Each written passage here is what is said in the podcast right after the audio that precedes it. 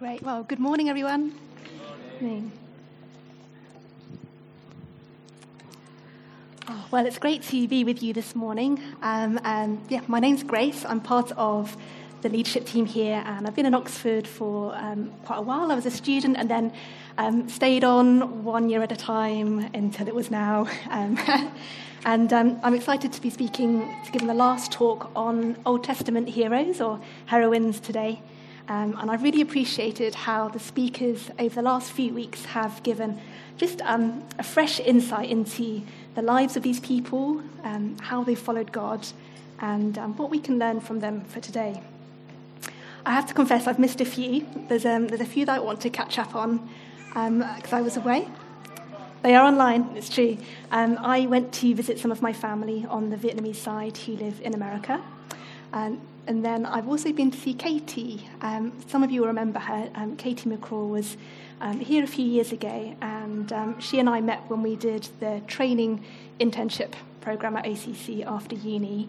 And after a few years, she then went to Bosnia Herzegovina uh, to work with a charity there, working with young people, working with the local church there. And it's been six years now, and she's um, just it's just amazing to see how she's got stuck in and um, the work that she's involved with there. Um, it's not an easy place to be a Christian, um, just with the, the recent history of the war in the 90s, um, and also within Sarajevo, it's, a, it's 90% Muslim, so to be a Christian and be in the minority there um, not easy.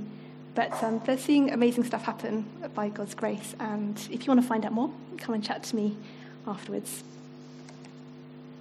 Um, today, our focus is on the book of Esther, and I love it because it's a dramatic rescue story. I think there's also always something really powerful about rescue stories, um, of how, particularly in the Bible, where God protects and delivers people um, out of danger. Um, and even in everyday life, I think rescue stories capture our imagination as well. I think I'm sure I wasn't the only one who was just really caught up in the story of the, the football team in Thailand, the young boys who were um, trapped in the cave um, after they got stuck there and the rains came. And um, yeah, it was just watching the rescue by the divers and the teams who worked tirelessly around the clock to set them free, risking their lives um, and to make that happen. So, the story of Esther and Mordecai, um, we home in on the story of the Jewish people in Persia around 470 BC. Her story is perhaps familiar to many of us, but I'll give a quick recap. Um, I'm not going to um, manage to, I'm going to miss some of the details out, but you can go and read it afterwards for yourself. So it starts in the royal courts of Persia um, with the downfall of Queen Vashti, um, she refuses to obey an order from King Xerxes. And so he banishes her and decides to search for a new queen instead. And so he gathers all of the beautiful young women in the empire together, and amongst them is Esther, um, a young Jewish woman, and he chooses her to become his queen. Esther has an older relative, Mordecai, and he's her guardian. He becomes a government official, and one day he succeeds in saving the king's life. He's, um, he manages to um, overturn an assassination plot against the king. The next character we meet is um, a fairly nasty guy called Haman. Um, he is second in command in the empire, pretty powerful. Um, and when Mordecai refuses to bow down to worship him, um, he's infuriated and decides not only to kill Mordecai, but to kill all of the Jews the, across the kingdom. And he manages to trick the king into issuing an edict, uh, a royal decree, that condemns all Jews to death throughout Persia. Mordecai goes to tell Queen Esther about this um, and to ask for her help. And we'll come back to that conversation a bit later. She agrees to help, um, and she asks Mordecai to get all of the Jews to pray and to fast for three days and nights. After that, she then um, goes to see King Xerxes and um, she invites King Xerxes and Haman to a banquet. And at that feast, the king um, asks Esther what she really wants, and he promises to give her whatever she asks. She's pretty canny, and so she asks, she delays, and she asks them both to a second banquet the next day. In the meantime, Haman is still um, plotting away, and he prepares um, to, um, to hang Mordecai. That night, the king can't sleep and does what many of us do try and read something that might send you to sleep. And he, he decides to read the records in the archives. And he turns to the exact page which records the plot which Mordecai foils. He's amazed and he asks his advisors, Ah, did anyone thank or honor Mordecai for this? And he summons Haman and, to him and asks, How do you think a hero should be thanked and honored? Haman thinks, well, the king must be talking about me, so he suggests a pretty lavish public celebration and then is horrified to find out that actually he must now take Mordecai on the king's horse around the whole city and shouting praises to Mordecai. So he goes home pretty humiliated. During the second banquet, the king asks Esther, What is it that you desire? So she's, she's definitely got a hold on him. Um, and she says that someone has planned to destroy her and her people, and then points the finger at Haman. Um, the king is furious um, and sentences Haman to death. And that's sort of the climax of the story. The decree still exists, though, and it can't be revoked to kill all of the Jews. And so, what Esther does is she wins the right for the Jews to defend themselves against their enemies on the day of attack. And when that day comes, the Jews successfully defend themselves um, and destroy their enemies. And so the book of Esther ends with the Feast of Purim, which is established to, um, for the Jews to remember this occasion when they were delivered from danger. So that's a whistle stop tour of the book of Esther. Um, but what's the overall message? Why was this book written?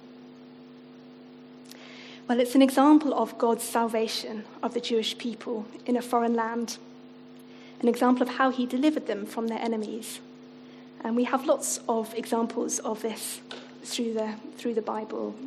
This one's a bit different. There aren't so many um, miraculous or seemingly supernatural events um, like crossing the Dead Sea, but there are still clear pointers to God's presence and sovereignty over the situation. And it focuses on two things that we can also learn from. First, God's guidance and care for his people. We sometimes use the word providence for this. And second, the courageous action by Esther and Mordecai. So God's guidance and care, and also the courageous action um, by the people in the story. And these two things together bring God's deliverance for the Jews. So, what can we learn from this story for today then? Well, a first fairly clear point is that we should stand against racial hatred and division wherever we see it and wherever we have opportunity to. Um, it sounds obvious, but um, just one look at social media or the newspapers reminds us that actually um, it's still very present in the world we live in. I was thinking about how we could apply this in our day to day lives, and um, I was thinking just even probably in some of the jokes that can get told, or even in sort of certain settings, actually, maybe just being able to say, actually, that joke is not okay, is maybe one way to make that stand. Secondly, um, God guides us and cares for us, even in some really difficult circumstances. Where is God in the story of Esther?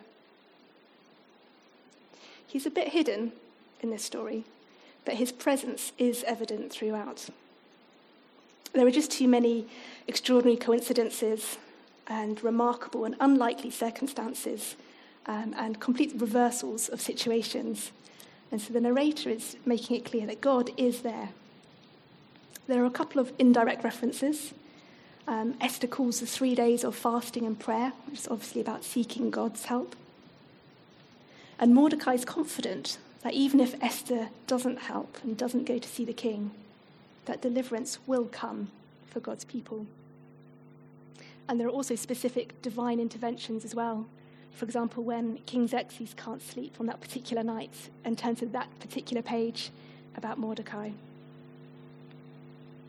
For us, there might be times when we question certain circumstances in our lives.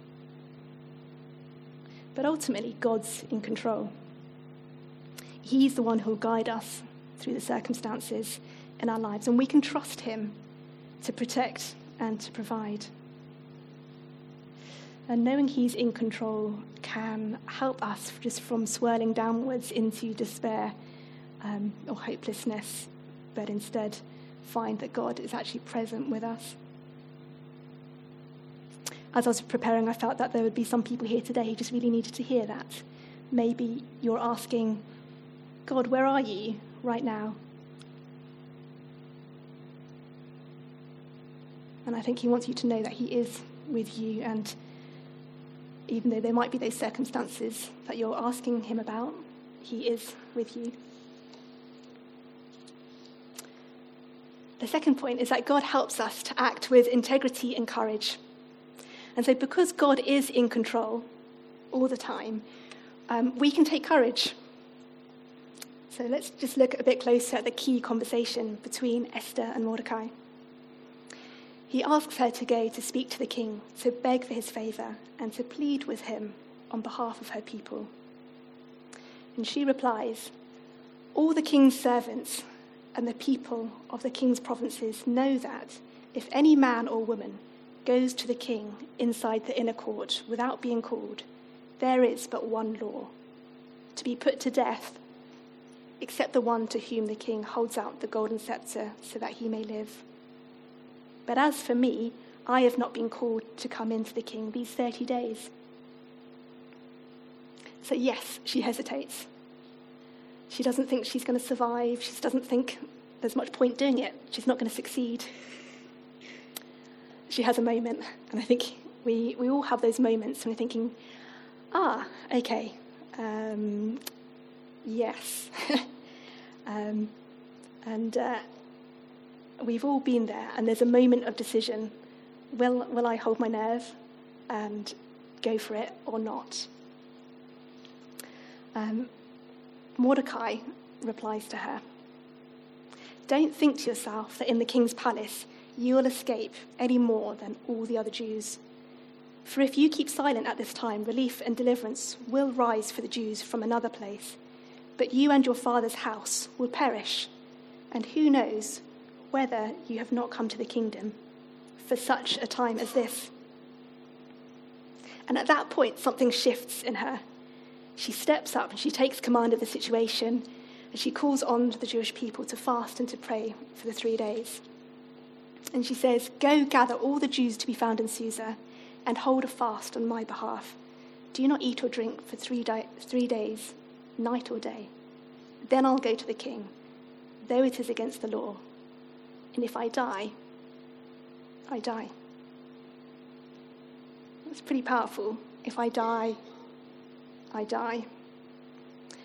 And actually, that statement isn't one of being resigned to your fate, but actually, it's, it's courage, it's determination.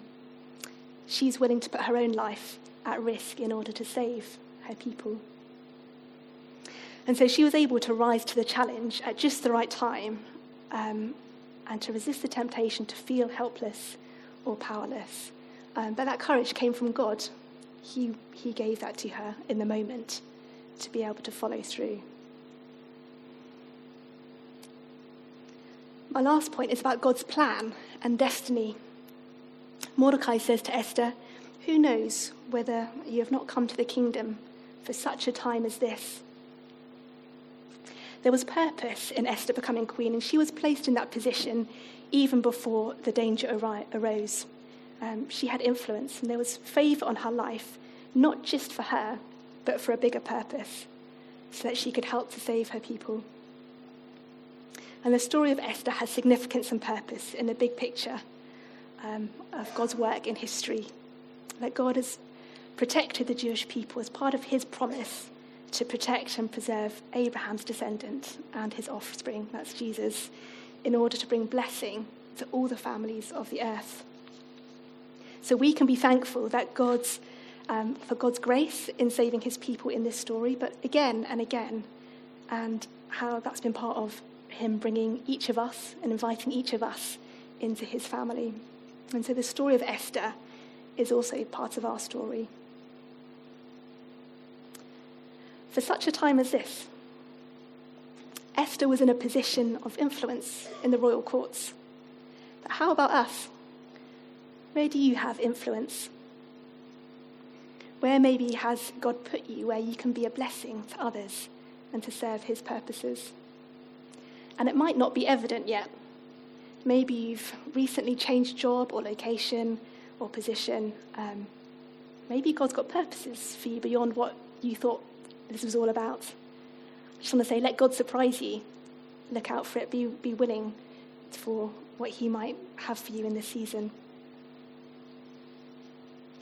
And for such a time as this is also a reminder for us to be open to God's purposes for us in the day to day as well. His Holy Spirit is at work in us to lead us to people um, at just the right time um, to give, to be able to offer encouragement and hope um, and words of life. Um, and that's one of the joys of just learning to walk with God is being able to recognize that nudge of His Holy Spirit and have that unexpected conversation, um, which as you look back, you realize it's got God's fingerprints all over it. Um, I remember going out um, when we did the turning outreach last year and speaking to people um, around Oxford and going up to, uh, there's a girl sitting in Bonn Square, um, and it just felt that God wanted to encourage her particularly and just saying, you know, God loves you and has an amazing plan for your life. And we had this conversation, and she said, Why did you choose me out of all the people here? Because um, she really needed to hear that that day. Um, I just felt, I just felt that God wanted you to know that, and I was, I wanted to share that, and it just really meant a lot to her. Um, if you want to hear more stories or more to be encouraged by that, I want to just say, go and speak to Ree over there. I am going to embarrass you. Um, Ree is one of those people who constantly inspires, encourages me with how um, God um, has gives her the courage to share words of encouragement and knowledge with people, um, strangers, colleagues, um, and how God's really used that amazingly. So, you think she's quiet? No, she isn't.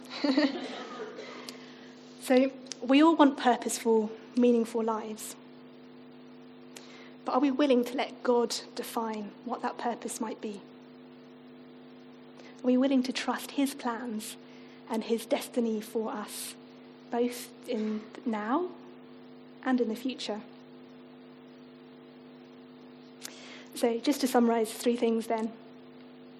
First, God is guiding and caring for us, even when we can't see Him, even when He's hidden. Second, for such a time as this, God is the one who gives our lives destiny and purpose. Will we seek his purposes for us? Will we say, Not my will, but yours? Will we trust and surrender to him in the day to day, as well as the big decisions? And third, God gives us courage when we need it.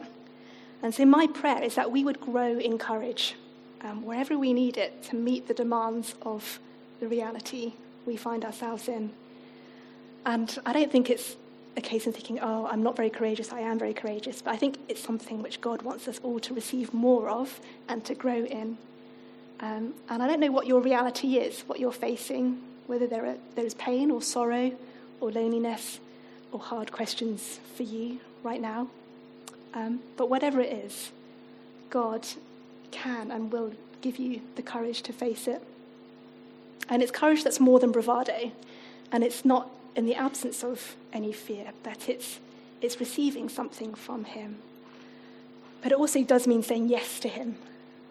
Um, and I, I really feel that this is something that God wants from us today a yes to Him.